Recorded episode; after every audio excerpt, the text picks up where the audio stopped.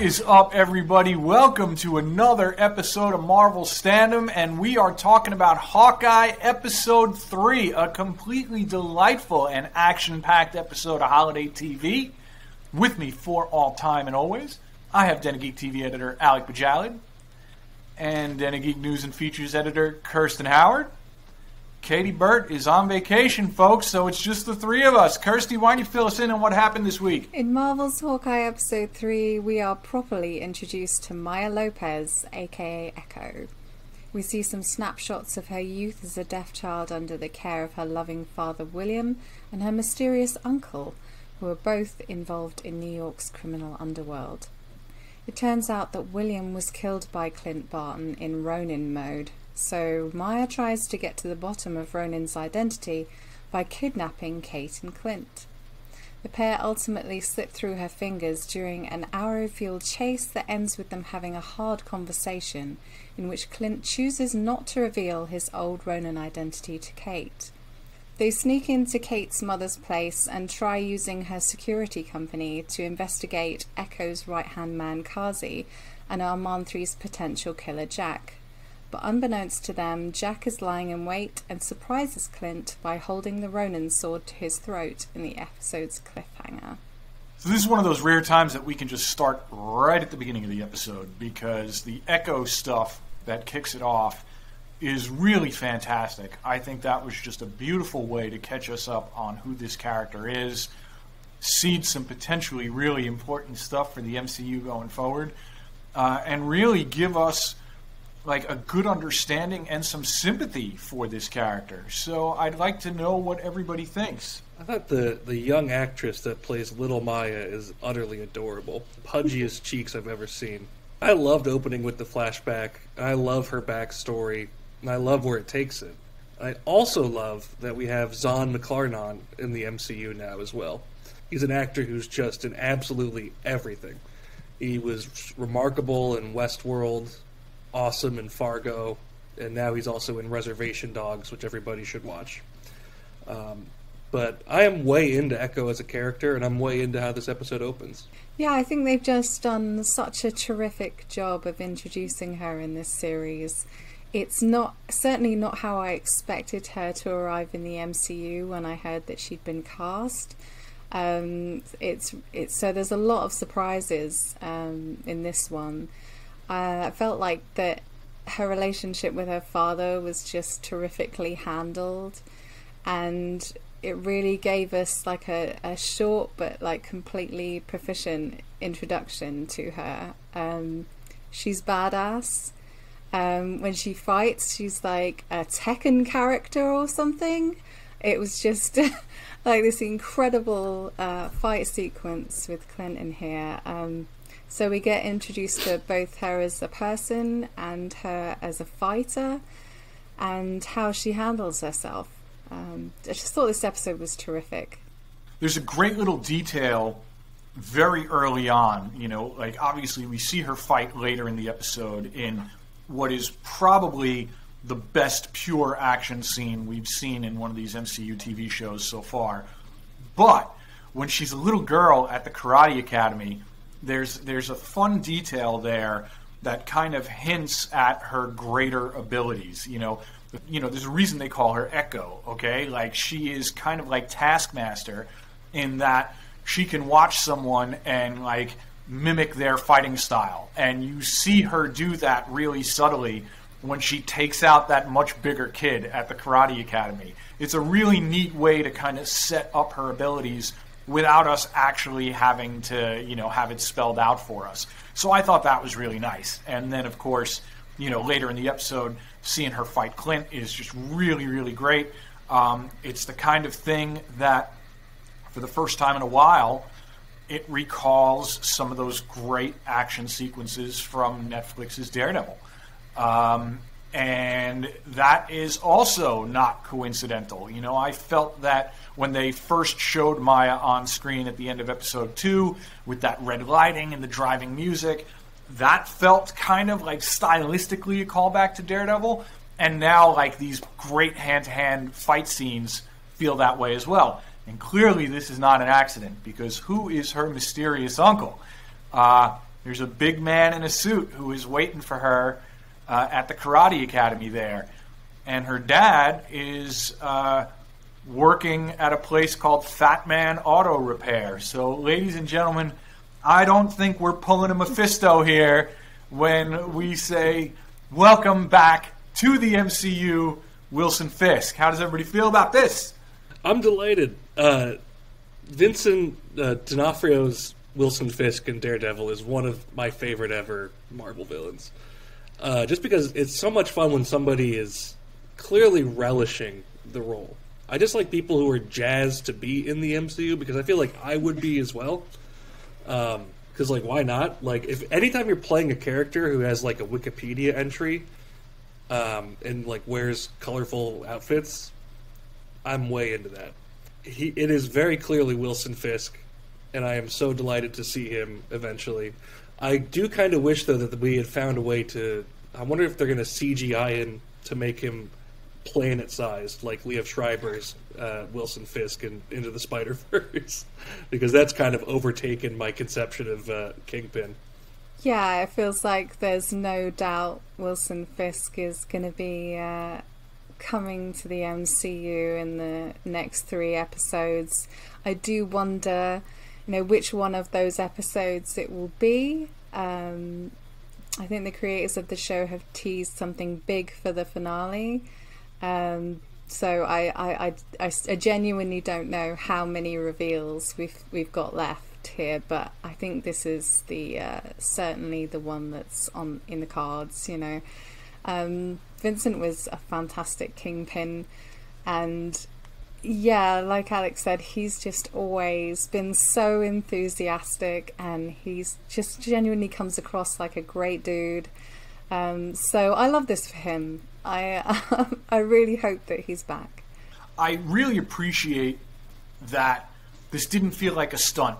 It didn't feel like they were really like telegraphing this. It's the kind of thing where if this was our first introduction to the MCU's Wilson Fisk in live action, it would feel pretty organic. You know, the talk that Clint has with Kate when they're walking Pizza Dog, through Washington Square Park there. You know, the idea that Clint is well aware of who Wilson Fisk is, you know, so it's like it all felt perfectly natural. Um, I hope that when the reveal comes, like, of course, you want to be suitably dramatic, but I don't want it to feel like it's such a big deal because one of the beauties of the of, of Daredevil in particular was how naturalistically they treated the you know augmented organized crime situation in New York City, and I would really like to see that carry through here in Hawkeye. Um, now, there's also uh, very credible rumors that Matt Murdock is going to show up in Spider-Man: No Way Home as well. I'd love to see him here too. I mean, it seems this seems like the kind of situation where you know, Kate Barton might need a lawyer to clear her name at the end of this as well. But I, I don't want this to be, again, I, I want this to be the kind of thing that when it's done, when it finally happens, that it feels important for the people that were fans of those Netflix shows, like I was, but also feels fresh for the people who uh, you know who haven't experienced that yet. Does that make sense? I think it makes sense. Um, I feel like you actually might get Daredevil in this. Um, because uh, one thing I liked about this show thus far is it it's sort of how to how to word this carefully, uh, charmingly childlike approach to matching up heroes and villains. Uh, because Kate Bishop, as we've established, is the archer lady with her bow and arrow, and her big villain is going to be the sword guy, presumably with uh, with Jack. Um, it seems very much in this show's wheelhouse to pair up Daredevil and Echo with their two uh, different sensories. I think that's something that's more likely coming on her own show because only because of how they really set up a great conflict with her and Clint. Um, you know, Clint killed her father. Uh, you know, Clint's actions as Ronin are pretty much inexcusable.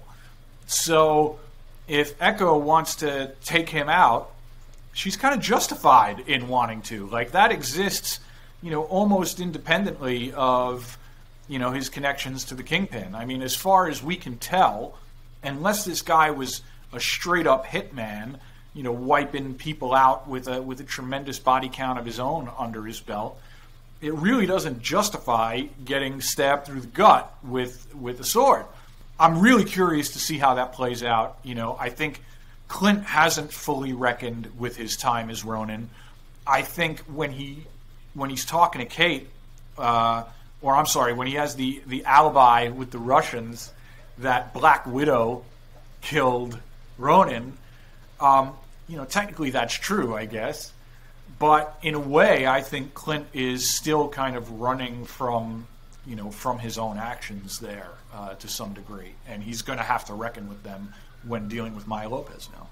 This episode really goes a long way in establishing how terrifying Ronin was, uh, because we got such a brief glimpse of him in Endgame, uh, where he just basically kills Hiro- Hiroyuki Sanada, and then like that, that that's it he kills like a lot of people and like people who like who seem somewhat decent despite their uh, criminal backgrounds.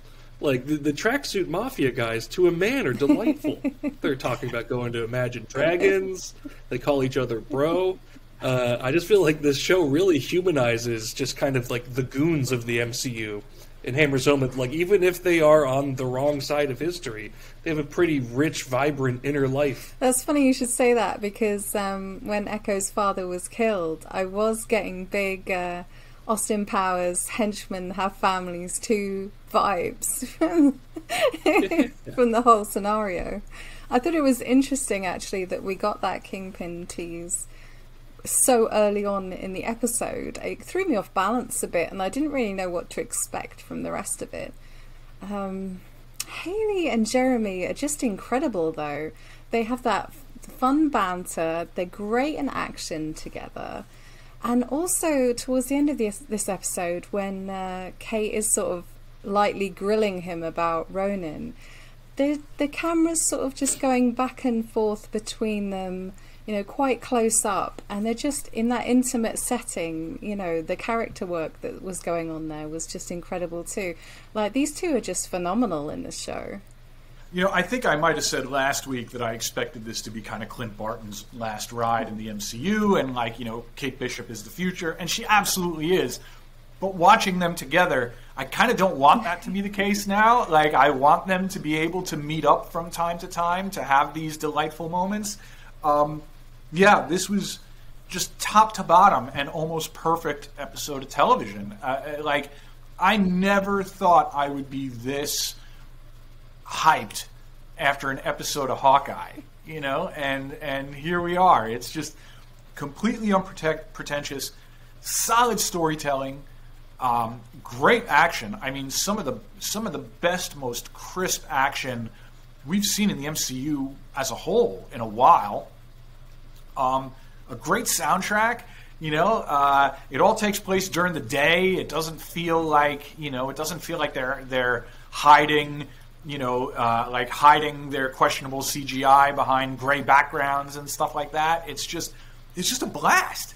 Yeah, I'm probably uh, quite incorrectly calling it this, but the the car chase where had that um, Children of Men filming technique where they um, it's all kind of one shot for a long time, and that was just really impressive. I just found everything just clipped along at a really good pace, and when it did slow down, it was uh, really impactful.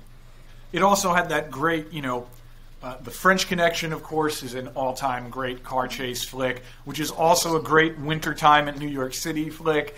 So there's a little bit of that vibe there. But that car chase is probably the closest we've come, probably on any of the MCU TV shows so far, to just having one scene that is taken almost directly, like almost like panel for panel out of the comics. The third issue of of the the Hawkeye comic that is you know the inspiration for so much of this show is dedicated almost entirely to a car chase just like that. right down to Kate being annoyed that Clint doesn't label the arrows.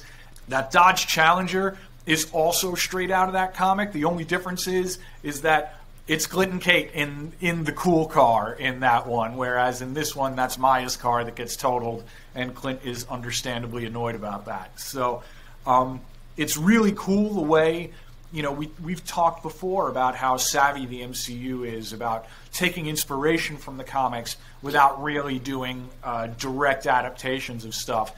This is one of the best examples of an almost scene for scene translation of something from the comics that I can remember seeing in the MCU. The MCU absolutely loves a car chase too. I was thinking about how many car chases they've been. So to you know, add a new car chase sequence here and have it feel fresh and have it feel exciting is uh, yeah. Yeah, it was really well done. So we still don't really have an indication of who like the big bad of the show is. You know, we've had all kinds of like possibilities. You know, Jack looks like he's trouble, uh, and he clearly is. Uh, we have Wilson Fisk lurking in the background now. But then there's Kazi, Maya's uh, handsome lieutenant. He's another one who's straight out of those comics, and he's actually a pretty terrifying, ruthless figure there. You know, in the comics, he's known as the clown because he will actually put on like mime makeup uh, as he goes out to, uh, you know, perform contract killings. But instead, they've made him, you know, at least in this episode, seem like a pretty reasonable guy. He's a competent lieutenant. He listens to Maya. Uh, you know, he, he follows orders. He has her back. Um, but I, I'd like to think that there's more coming with him because there's some potentially great conflicts with him and Clint in particular. I kind of hope they keep it that way unless they go with that amazing clown concept, which I know why they wouldn't. Um, but unless they're going to go all the way weird with it, I feel like things might get pretty crowded at the top if we have to juggle Maya, Kingpin, whatever Jack's doing. And then also, I mean, like not for nothing, but Yelena's supposedly still out there with, and she has a target on Clint. Um, so I mean that I, that would be one creep too much for me, but maybe they could pull it off. I've I've trusted in this show. I would just like to point out that once again, uh, Pizza Dog is delightful. Pizza Dog officially gets a name in this episode, which is, I must confess, a little bit of a departure from Marvel canon because this dog is not named Pizza Dog. Like that was uh, that was a nickname. This this dog was originally named Arrow uh, because we haven't really seen this on the show, but Arrow was the dog of one of the members of the tracksuit mafia and was treated horribly, and that is why you know this good boy was so willing to go off with Clint and Kate. And then Clint renamed him Lucky because you know, this poor, scruffy, one eyed mutt is anything but lucky. Uh, and then Pizza Dog is just kind of like like the nickname, like it's like his code name. Yeah, uh, that's his Hawkeye. I like the way uh, Kate and Clint have a kind of tumultuous marriage in some ways, and uh, Pizza Dog is kind of keeping them together.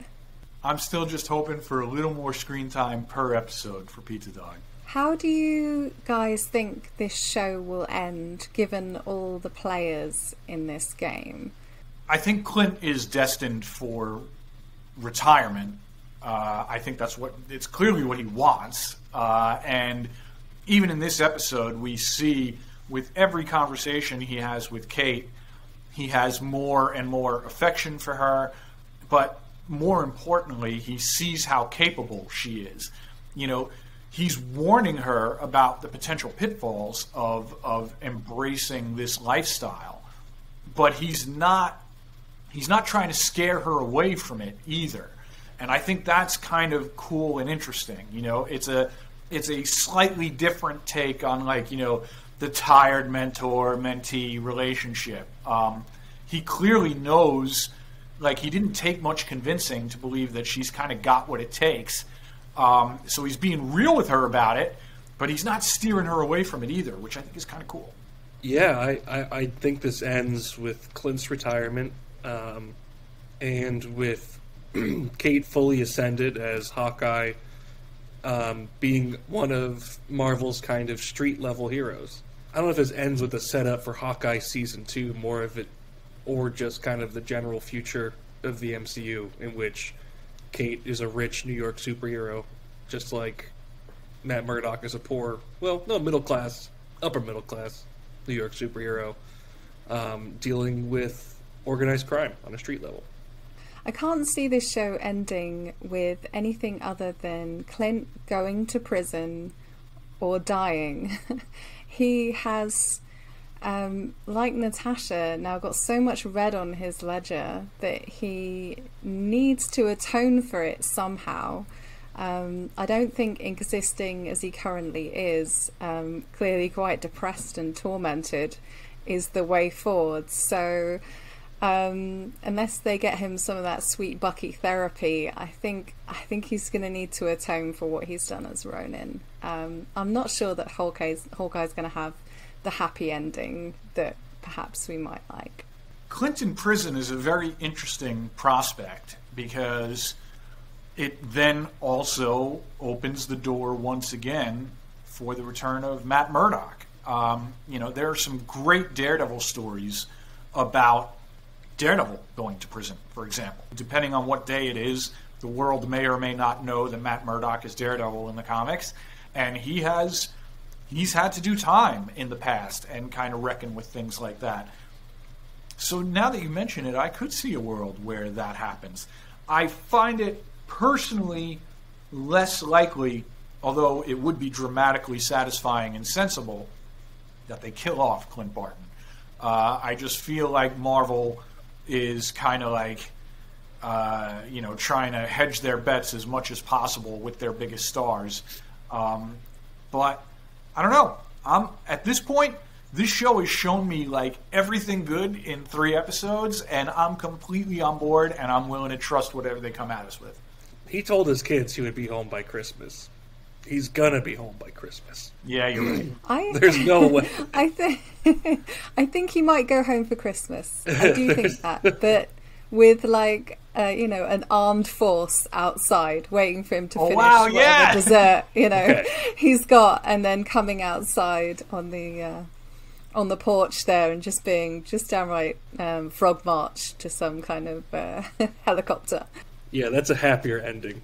Him dragged off in front of screaming children. You know what? I would be I'd be cool with that. And that is it for another episode of Marvel Standom, folks. Unfortunately, we don't have Sammy Davis Jr.'s awesome swinging version of Sweet Gingerbread Man to play us off, but we will be back here next week and every week thereafter to follow all the cool MCU developments on Hawkeye. Make sure you hit that follow button on YouTube. And if you're tired of looking at our faces, my face in particular, you can follow us on Spotify now. Make sure you are following us on Twitter at Marvel Standom and follow our web home at Den of Geek US. You can also go to denofgeek.com, check out all our Marvel coverage at denofgeek.com slash Marvel. We'll see you soon, folks. Happy holidays.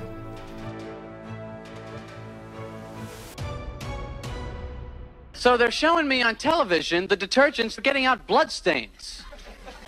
Is this a violent image to anybody? Bloodstains? I mean, I mean, come on, you got a t-shirt with bloodstains all over it. Maybe laundry isn't your biggest problem right now. You gotta get the harpoon out of your chest first.